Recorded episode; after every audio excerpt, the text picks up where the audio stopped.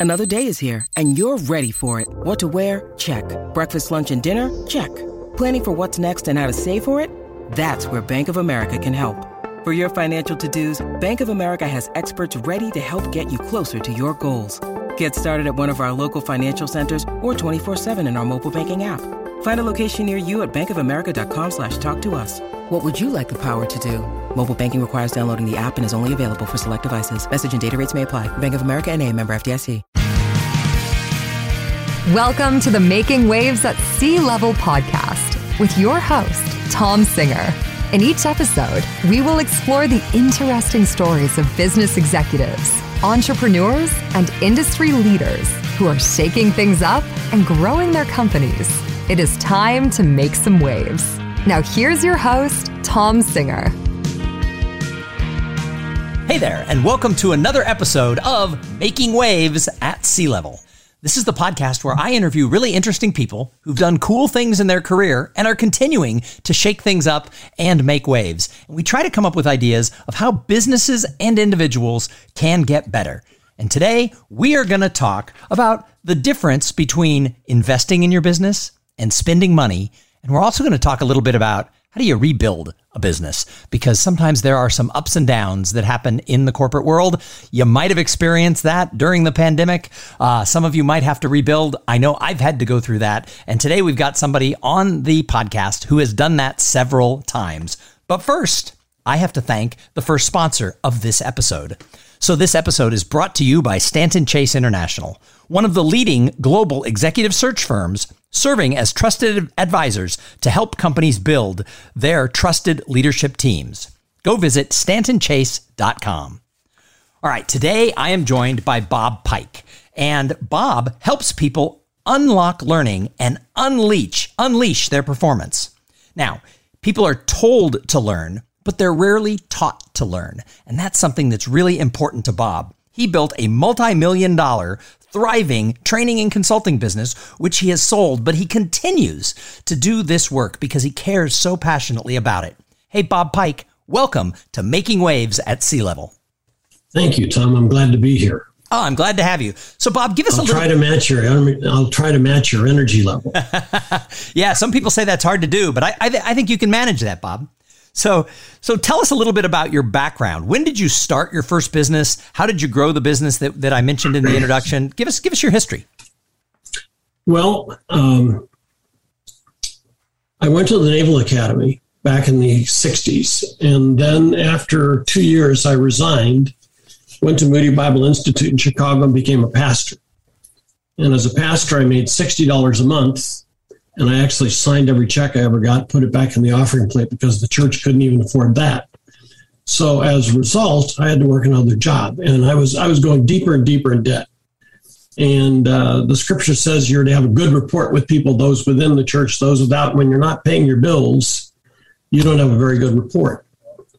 And so a friend of mine said, "Hey, why don't you? I mean, you're you know you're a great teacher. Uh, why don't you come work at the company that I'm at? Uh, you know, you, you sell a program and then you get to be the uh, trainer for it. And uh, so I'd always heard that sales was where you could make as much as you want, especially commission. And uh, so I joined, and and uh, in my first six months, I made $150 in commissions. um, we had 400 salespeople in the company. I was number 400 by a long margin. And uh, and it wasn't that I didn't know the stuff because I mean uh, we would do sales training once a month. I would drive 18 hours from Chicago to Denver, and I I would need they'd have these little contests after each uh, class, and whoever performed the skill best got 10 bucks, and I needed that 10 bucks. So I'd I'd win everything, and I was I was like 24, and everybody else was in their 30s. Um, but as a pastor, you give things away, and uh, and and you never force it on people. So if I say, "Hey Tom, can I pray for you?" and you go, "No, thanks," I don't say I don't try to close you four more times on let me pray. Uh, you know, instead I just say, "God bless you, go on my way." Well, in our business, uh, we knew statistically that the average sale would come on the fifth close. And uh, so uh, as, I was afraid of rejection. So I would call. I was great at getting appointments by phone. Then I'd cancel my appointments because if you didn't see me, you couldn't reject me. and after six months, I got fed up with my behavior and I said, either I've got to change and admit I'm not cut out for this, or I've got to do some. I've got to. I've got. I've got to do something else. And I didn't like the idea of quitting because uh, up until leaving the Naval Academy, I had been a success at everything. I mean, I was top three in my class. I did well at the Naval Academy. Um, I did well at, at Moody. But when I left the Naval Academy, I spent the next two years explaining to people why I quit. So you can transfer from one college to another, but you leave a service academy where you've been given the golden ticket and you quit. And I thought, man, if I quit on this, maybe I'm developing the habit pattern of being a quitter. And so I thought, all right, I'm going to do everything I can for 30 days. And I used what I called the three, D, three V's. First of all, I, I verbalized, I had goals. And, uh, and my goal was to uh, make, make 12 presentations a, a week and force myself in at least eight of those to close five times, whether it felt good or not. And uh, so that was verbalized and visualized. So before I went into every presentation, I just sat in my car and mentally rehearsed. I share, you ask questions, I deal with the questions, close, um, we're both happy. And uh, then vitalize. And, and so again, I was going to do uh, 12 appointments and, you know, actually make that happen. So in that 30 days, uh, and you got to remember, this is like 1969. Uh, I made a little over $1,100 in commissions. Um, within six months, I was making $8,000 a month in commissions. And uh, which, which actually in the late 60s, $8,000 a month becomes really big money. Oh, yeah. I mean, today it'd be like 30000 a month. Yeah. And uh, so I went from 400 to number one, and I had nine promotions in two years. And I was at, at age 25, I was senior vice president of marketing for the for the company, which was about a 10 million dollar training company. And uh, so so what I realized is so then I thought. No one I ever coach as a salesperson, nobody I ever manage as a salesperson is going to fail because I know every way to fail. I have personally experienced them, and so I can help them avoid it. And so everything went well for about six months. Then I had a guy call up and he said, Bob, I, I quit. I just can't do this. And I kind of went into a tailspin because this guy had invested $10,000 to be a distributor. And I, and I thought, no, okay, what, what could I have done? Well, you know, we were giving him two days of live training a month. I was doing coaching with him once a week. I even made what we call joint sales calls, where I go with and I work with him to make the sale. And so I, I finally thought, you know, I've done everything except sell for him. And uh, so I developed what I called my opportunity response. So my job is to give you an opportunity. And so this would apply anywhere in an organization. So I'm going to teach you to prospect when I see you've developed 100 prospects, we'll go to the next part. But there are way too many people, ah, prospects are not that fine. The prospects anywhere. Let's go to the next thing. And, and a lot of times I would just do it because I wanted to be a nice guy. And I go, you know, but if they if they don't do the first things, then the last things aren't going to make any difference. And so that's really served, served me well because I'm amazed at how many people um, try to skip steps uh, either because they don't like it or they don't think they need it. And yet, uh, it's it's really important that we that we follow a process. So, and, so at, yes. what, at what point did you then start your own business, going from running this other company to ah, having your own? Okay, so uh, the company was doing well, and uh, and then uh, two things happened. One, I had a disagreement with the president. I'm senior vice president of marketing. And so if I was selling you a distributorship, I would go through every bad thing that could happen as part of the process and say, okay, Tom, you're going to go home and you're going to tell your wife you want to do this. And she's going to go spend what? you know, so so Tom, how, how are you going to handle that? You're going to go to your banker, and your banker's going to go, what?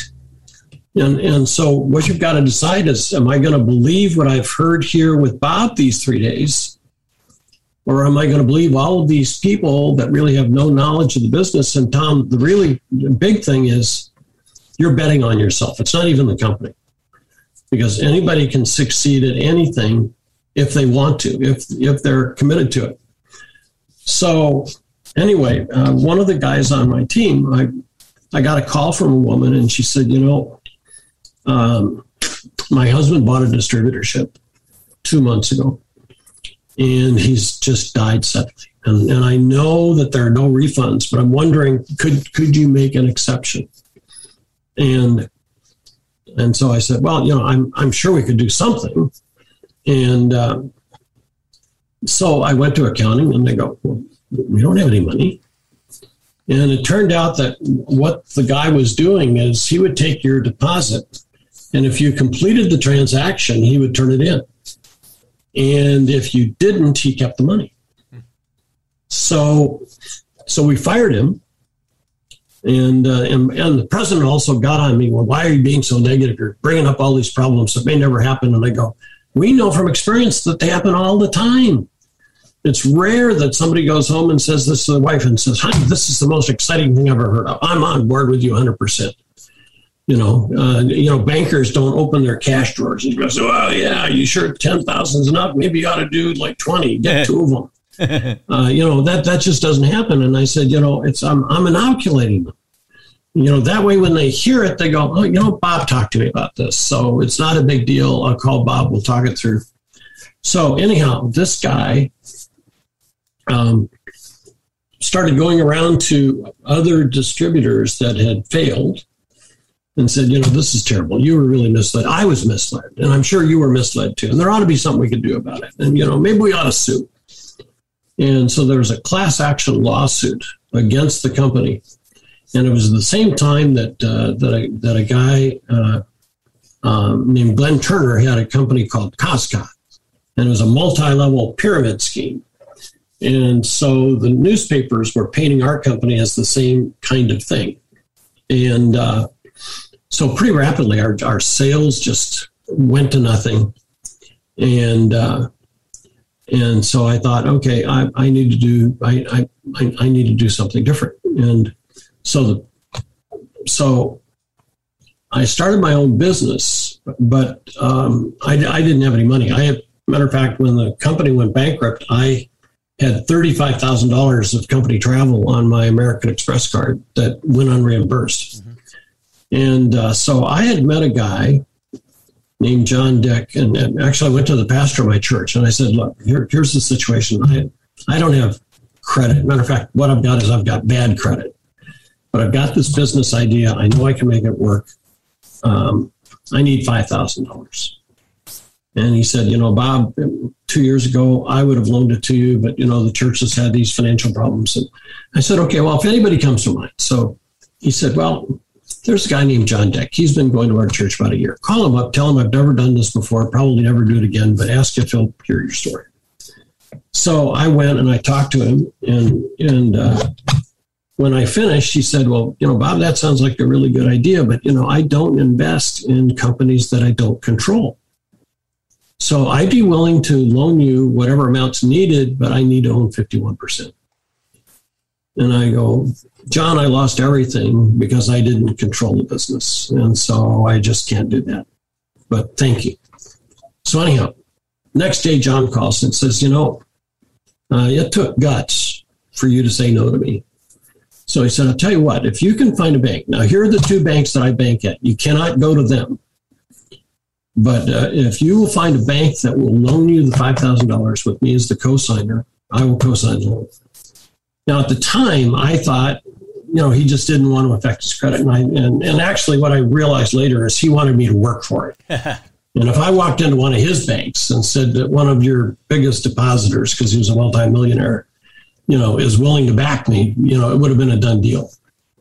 And so, uh, so I started this business, um, working for a company out of Minneapolis, um, selling a program called Adventures in Attitudes. And they were doing about 4,000 enrollments a year. And in uh, and I and I thought these people don't know what they have. And in four months, I did 400 enrollments. So I did 10% of their enrollments in four months. And so they said, Bob, would you come to Minneapolis and help build the company? So I became a minor shareholder and I moved to Minneapolis and we doubled sales every year for seven years. And when I first came on board, they said, look, we can't pay you what you're worth, but you know, when the company's profitable, we'll remember. And uh, so we were really profitable. And so I was vice president. Uh, yeah, the chairman of the board, the president, myself, with the executive committee. I met, uh, we met with them to, you know, it's, it's profit sharing time. And they, and they were splitting about 90,000 in royalties.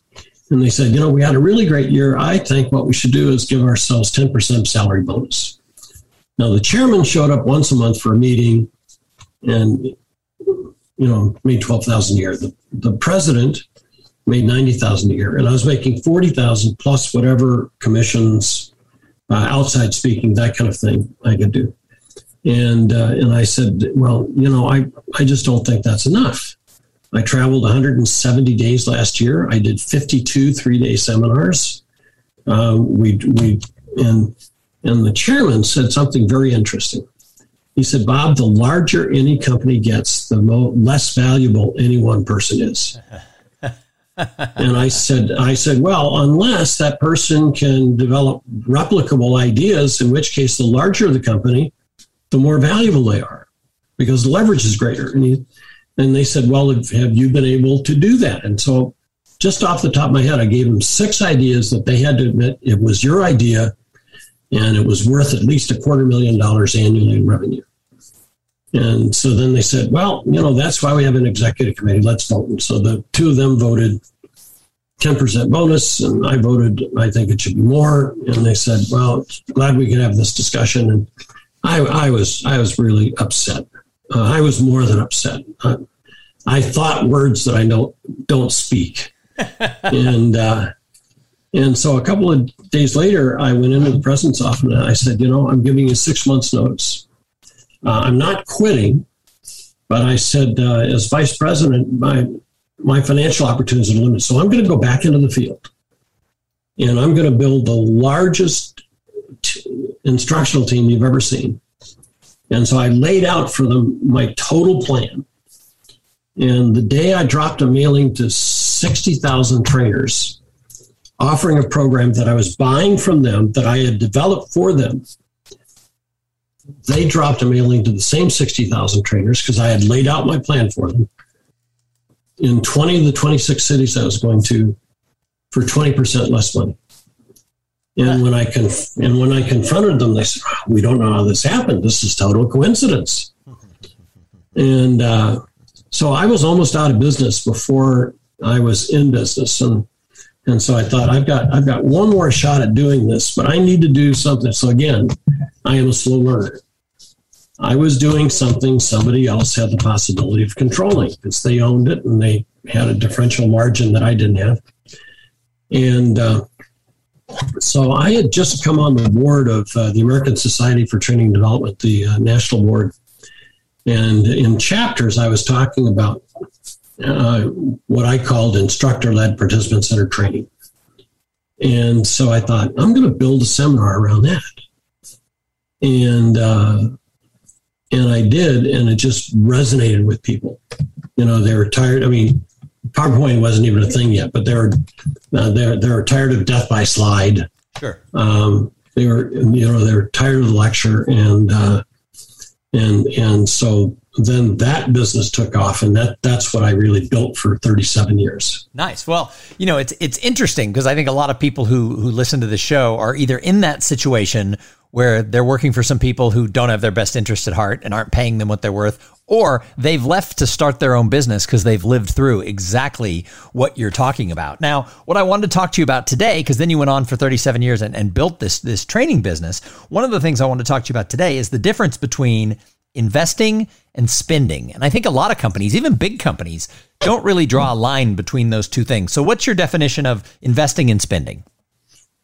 Well, you know, probably the, the simplest illustration is to look at um, hard drive storage on laptops because my first laptop, I had uh, uh, it was 48 pounds and it was and it was what they call portable, um, but you had to plug it in, and it had 256k of RAM, and you stored everything on floppy drives, and then a year later they said, Bob, you can get a five megabyte floppy drive for only a thousand dollars, and it'll replace like a thousand floppy disks.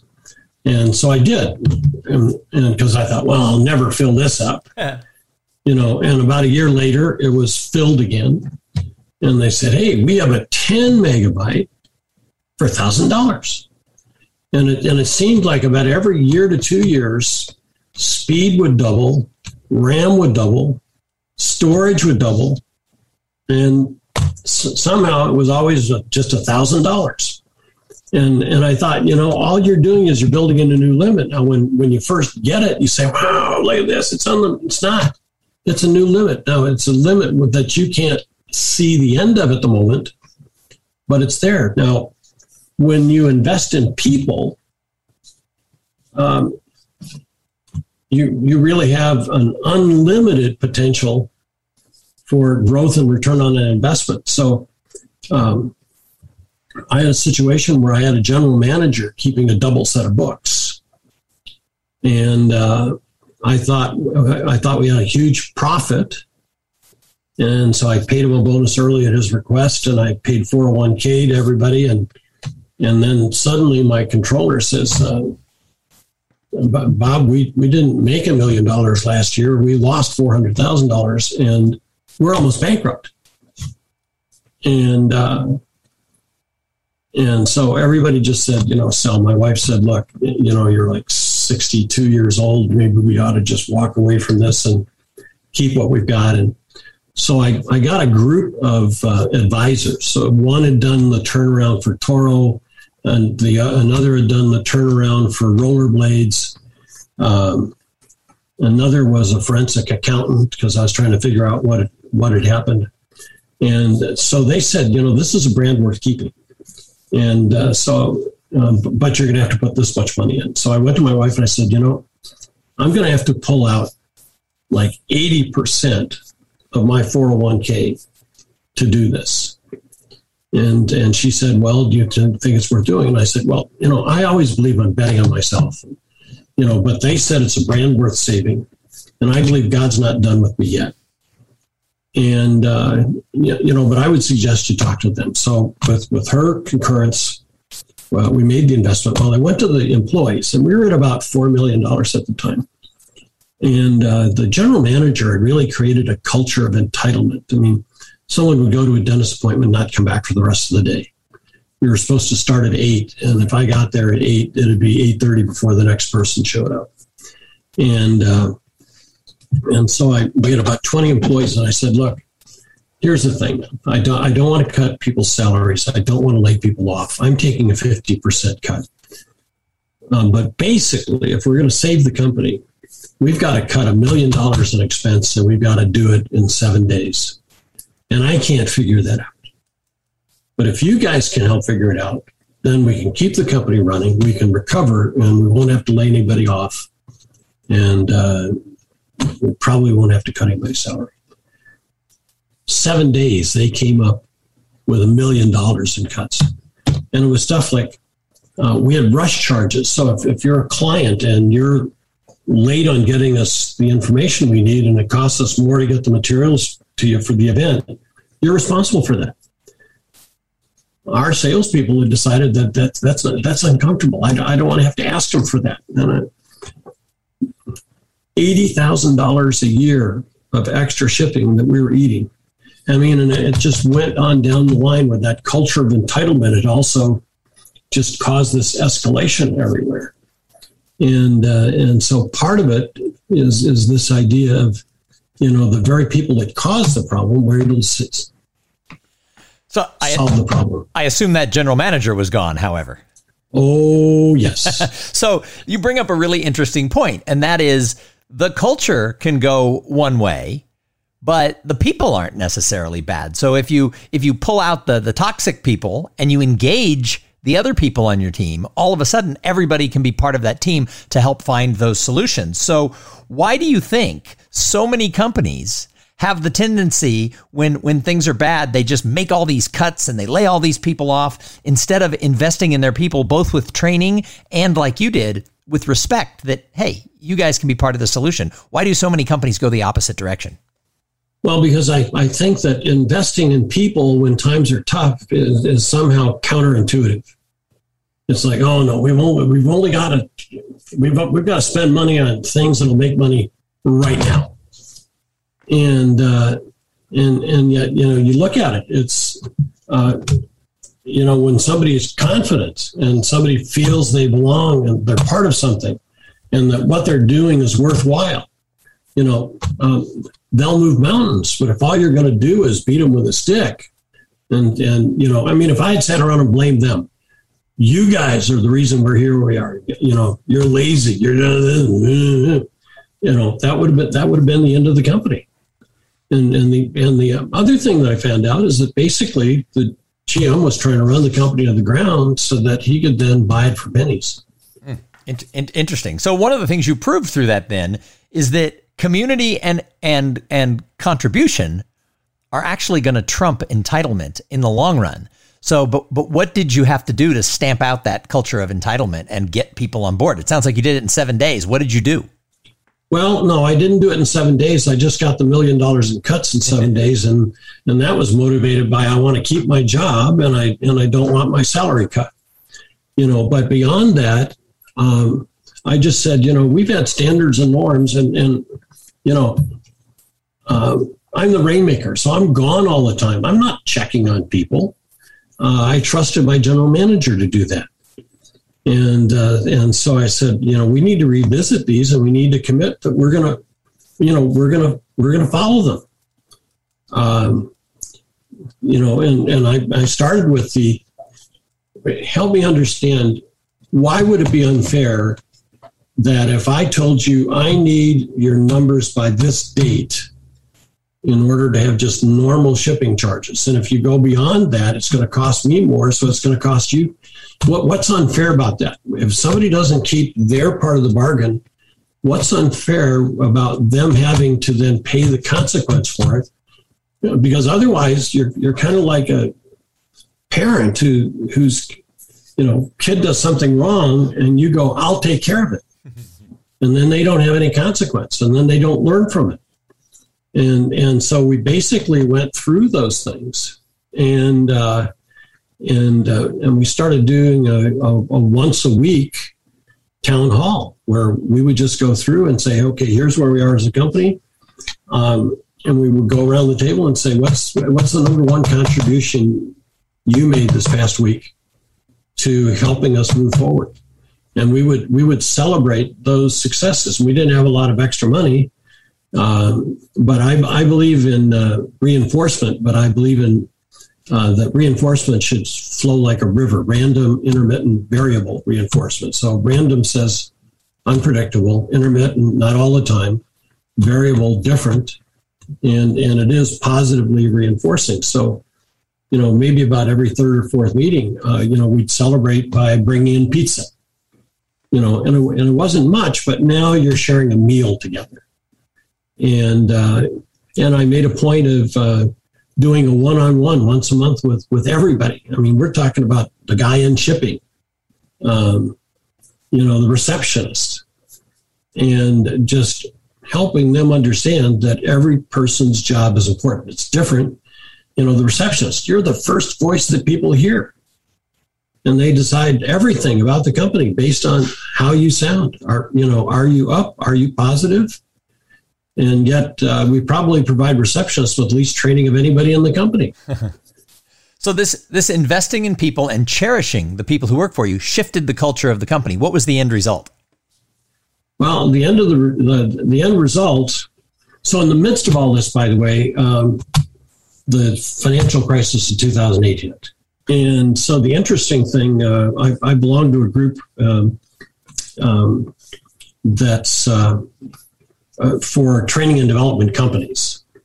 Um, and uh, so every year we, you know, so we would have an owners meeting, and they were saying our sales were off fifty percent. I mean, you know, we almost and and I said, well, you know, we didn't grow by much, but we grew ten percent, and our um, we had the most profitable year we've had in six years, and and I put all of it not to my genius, but to the fact that that the twenty people we had were really working together, and they were also holding one another accountable. You know, so I mean, not everybody saying became this super disciplined, committed to the culture person, but uh, teammates started calling one another on their stuff and uh, and I think that made the biggest difference. Is that uh, we were more than a team; we were a family. Interesting. So along the way, you talked about that one manager you had. You talked about the boss at the company that, that they got sued. You talked about about your first boss, and probably some other times along the way, you you you hung your hat with some people who screwed you over. And that happens to all of us along the way in business. So, how do you deal with the fact that sometimes when you're working for somebody or you're in business with somebody, or just maybe a client or a customer or just a vendor, people screw you over. How do you deal with that and get to the other side? Well, um, you know, I told you told you earlier that back in the '60s, I started working with a training program called Adventures in Attitudes, and I believe that attitude is everything. And uh, you know, so it's it's kind of like a wedge. A problem comes, and you either let that problem carry you higher, you go up the top side of the wedge by, by how you choose to handle it, or you let it bury you deeper. And so, uh, you know, Napoleon Hill said, in every adversity is the seed of an equivalent or greater benefit. And so it was always, okay, what can I learn from this? You know, what could I do differently? Um, you know, what are my options? And, uh, you know, and let's take action because I, I think that a lot of people just get frozen. You know, I mean, you know, we've heard that old uh, sobriquet, um, the paralysis of analysis. You know, it's. Uh, um, did you know Charlie Jones by uh, any chance? Not personally, but I he he passed away okay. about the time I got into the speaking business 12 years ago. Okay, so I hired Charlie to do some seminars for me back in 1972. And so we became lifelong friends. And and uh, he, used to say that uh, if you've got a problem or if you want to accomplish something, go to people that have done what you want to do and paid the price you're willing to pay. The, the butcher, baker, candlestick maker can't tell you too much about what it takes to succeed in building a business. And so I've always taken advantage of having um, a, a, group of trusted advisors. So I never had a formal board of directors, but people that I could trust that uh, that had no uh, goal other than helping me do what I do best. And uh, and I think that a lot of times having positive people who uh, aren't going to let you ignore. I mean, you know, because in each of these cases, I'd be like, oh, I blame the general manager. No, Bob. At the end of the day, it's my fault. Uh, you know, I didn't pay attention. I trusted, but I didn't verify. Ronald, um, Ronald Reagan's old line: trust, but verify. Absolutely, absolutely, and I'm a big believer in that.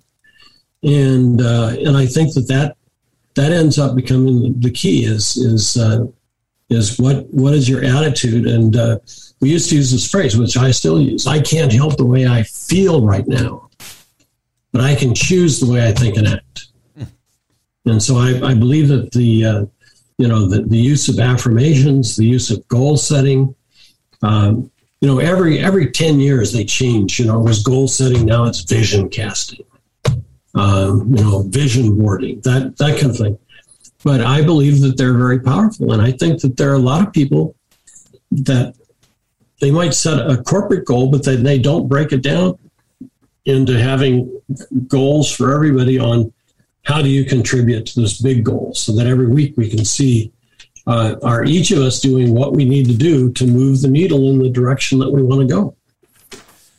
So bob pike what final piece of advice do you have for people in business who want to be able to weather the storms? You've clearly weathered several of them. Make sure that what you're doing you're doing out of passion. Because because the downs are going to come. But if but if you're passionate about what you do, you can look at it and you can you can say, you know, I, I believe in me. I believe in this idea. Um, and uh, actually, I'll tell you a quick story to illustrate that. Uh, I was trying to market the Chambers of Commerce this Adventures in Attitudes program in Colorado, and I went to the first chamber, and they said, "Have you ever done this with anybody else?" And I go, "Well, you could be the first. And then, uh, you know, and it turned out that most chamber managers or executive directors were retired military who weren't willing to take any kind of risk. But each time I'd say, look, I, I can't show you, but if I could show you another chamber in this area that was doing it, was working for them, would there be any reason why I couldn't work for you? And uh, they'd say, oh, no, you know, because they were kind of letting me off the hook. All right, the guy's on the way out the door. Let's throw him a, throw him a bone. And so uh, what I ended up doing is the 13th chamber, I was five minutes into the presentation. Guy stopped me, and I thought, wow, I've gotten further than this most of the time. And he said, We've been looking for something like this for five years. And uh, within three weeks, I was doing a, a, weekly segment on the radio station. I was doing a weekly column in the weekly newspaper. The bank manager, who was president of the chamber, walked me around to every company owner. And we had 85 people enrolled in the course. And, and within two months, I had five other chambers.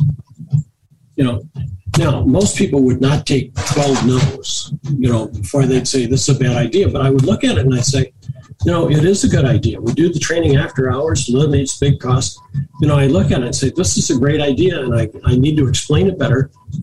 And you know, then I then I found the key, and I also thought, you know, my competition wouldn't be willing to take 12 no's. And so just analyze, make sure you're doing in your mind about the right things, and then go for it. Awesome. Well, Bob Pike, thank you so much for being a guest here on Making Waves at C-Level. I wrote down a couple of notes I want everybody to think about as we wrap this up. Number one, invest in people. Number two, learn from every situation. Number three, take risks, but include the people around you. He included his team, he included his wife, etc. Uh, break down the goals and make sure that everybody knows how they're contributing. Work from a place of passion. Show people how you can help them. And then the last one was don't take no for an answer. Keep trying. So thank you so much for sharing, sharing all of those pearls of wisdom. It was a pleasure to have you here. Tom, it was an absolute pleasure. And uh, I just wish you well in all that you're doing because I think you're doing a great job. Ah, well, thank you very much. And thanks to everybody who tuned in and listened. I say it every single episode. If it wasn't for the audience, why would I do this show? And I want to really quick, as we wrap it up, thank the other sponsor of this episode, and that is Podfly Production. Podfly helps you create your own podcast. They have been the editor for my show for all 680 plus episodes that we've done over seven years, and they are one of the best vendors I have ever worked with. Podfly sets you up with the right equipment, training, and guidance to ensure that you sound amazing in creating a podcast. Check them out at podfly.net slash cool things and check out the offer that they have for the listeners of this show. We hope that you're going to tune in for the next episode. We're here twice every single week talking to people like Bob Pike who are shaking things up and making waves in business. In the meantime, though, go out there, flex your business muscles, and make sure that your career ladder is against the right wall because you don't want to be slogging through it, climbing that ladder, and get to the top, find out you're in the wrong place. And while you're out there doing all this stuff, have some fun along the way. Have a great day. Thank you for listening to the Making Waves at C-Level podcast. Without your listening to these in depth conversations, there would be no show. Connect with Tom at tomsinger.com and follow him on Twitter and Instagram at tomsinger.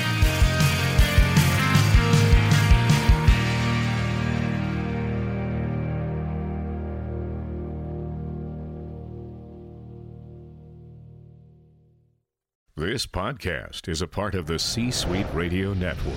For more top business podcasts, visit c-suiteradio.com.